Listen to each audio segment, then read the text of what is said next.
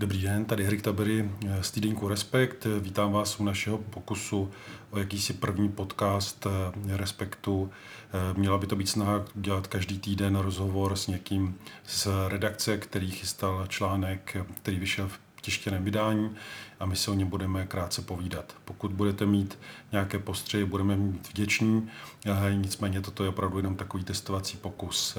První text, o kterém bych rád mluvil, je článek Ondřeje Kundry, který máme na obálce. Je to článek o mimořádném výkonu, kdy jedna dáma a její spolupracovníci eh, zachránili na 10 000 Čechů na konci 30.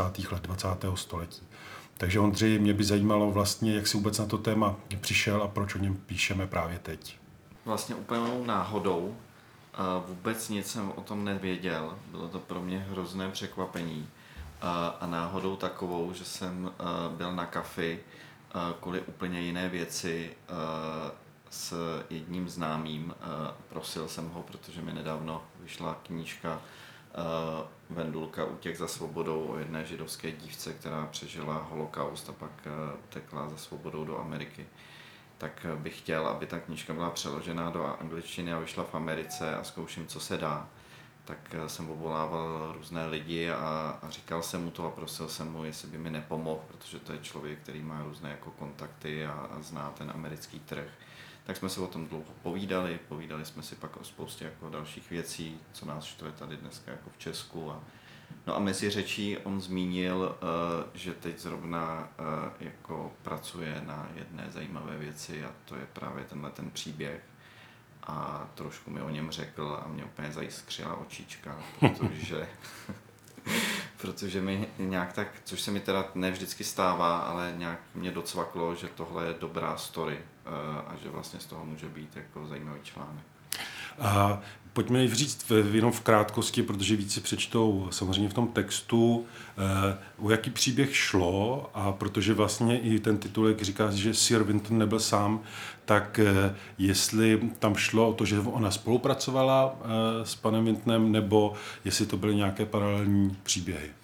No, to je právě to, proč mě zajiskřila ta očička, že já jsem vždycky znal příběh Nikolase Vintna, který mi přišel jako obdivuhodný člověka, který prostě se rozhodl nejet na dovolenou do Švýcarska, místo toho se vydal na podnět jednoho svého známého do Československa zachraňovat židovské děti a zachránil jich skoro 700 před smrtí.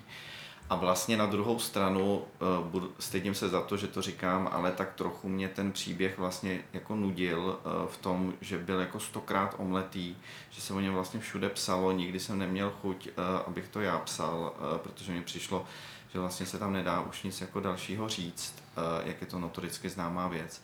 No a ten, eh, to, co jsem napsal teď do Respektu, eh, je vlastně něco, eh, co, co mě hrozně jako otevřelo oči, obohatilo. Vůbec jsem to neznal a vlastně jsem pochopil, že Vintnův příběh byl daleko složitější, že to nebyl jeden člověk z Británie, který by pomáhal tady lidem, kteří jsou v nebezpečí, ale že těch lidí bylo minimálně čtyři další, pět s ním tedy, a na ně byli navázáni ještě další různí spolupracovníci, ať už v Británii nebo v Československu.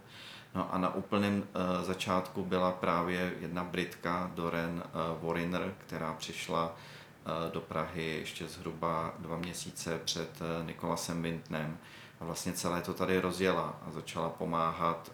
Nejdřív měla nápad, že bude Eh, jako lidem v těžké situaci, kteří utíkali ze Sudeta, už byli v kempech kolem Prahy, takže jim bude kupovat jídlo a přikrývky, ale pak se velmi rychle zorientovala eh, a pochopila, že je potřeba dělat něco jako úplně jiného a rozdělat to ve velkém.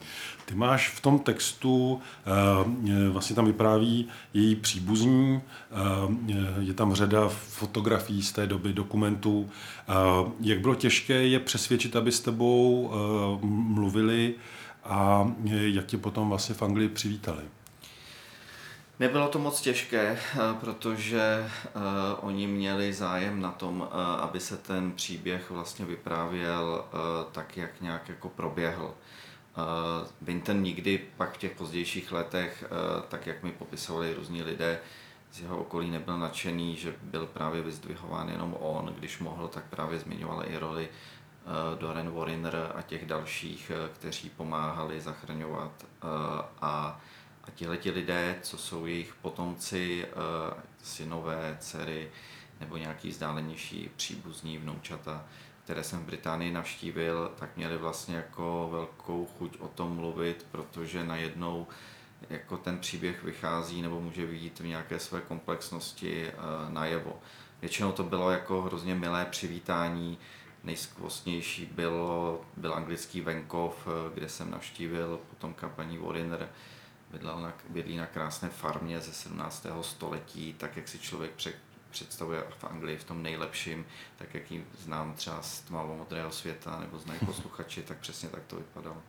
Uh, tam uh, vlastně mě zaujala, že tam je jedna podobnost uh, i v tom, že vlastně ona také moc nemluvila o tom, co udělala. Uh, že to je vlastně pozoruhodné, že spousta lidí by se jako chlubila tím, uh, co vykonali, ale tam ta skromnost a ta pokora je pozoruhodná. Je to tak, že vlastně ona o tom nikdy nějak moc jako nevyprávěla, nestavila se do nějak do centra pozornosti?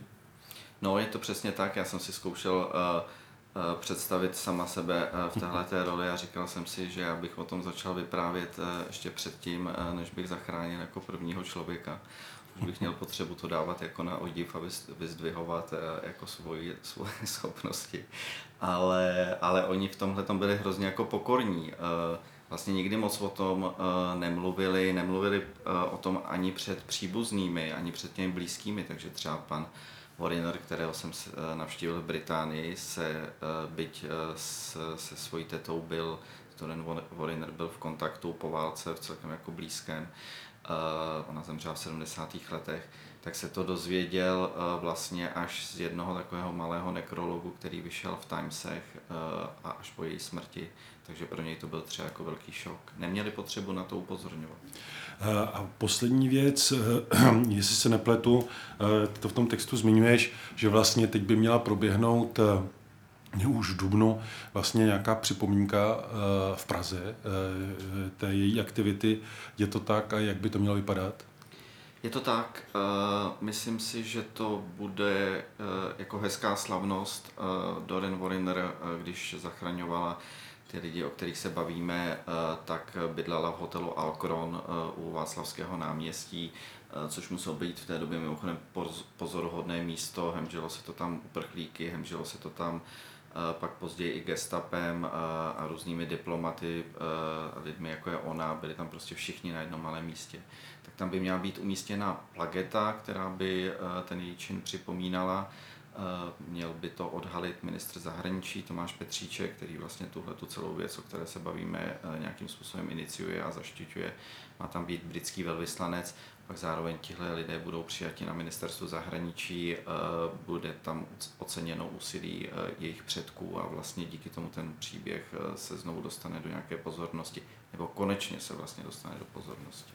Eh, výborně, děkuju. Eh, pokud vás to téma zajímá, tak rozhodně si ho přečtěte eh, v respektu. Myslím si, že Ondřej má pravdu. Tohle rozhodně stojí za, za pozornost a, a připomínání. Děkujeme za pozornost a nashledanou.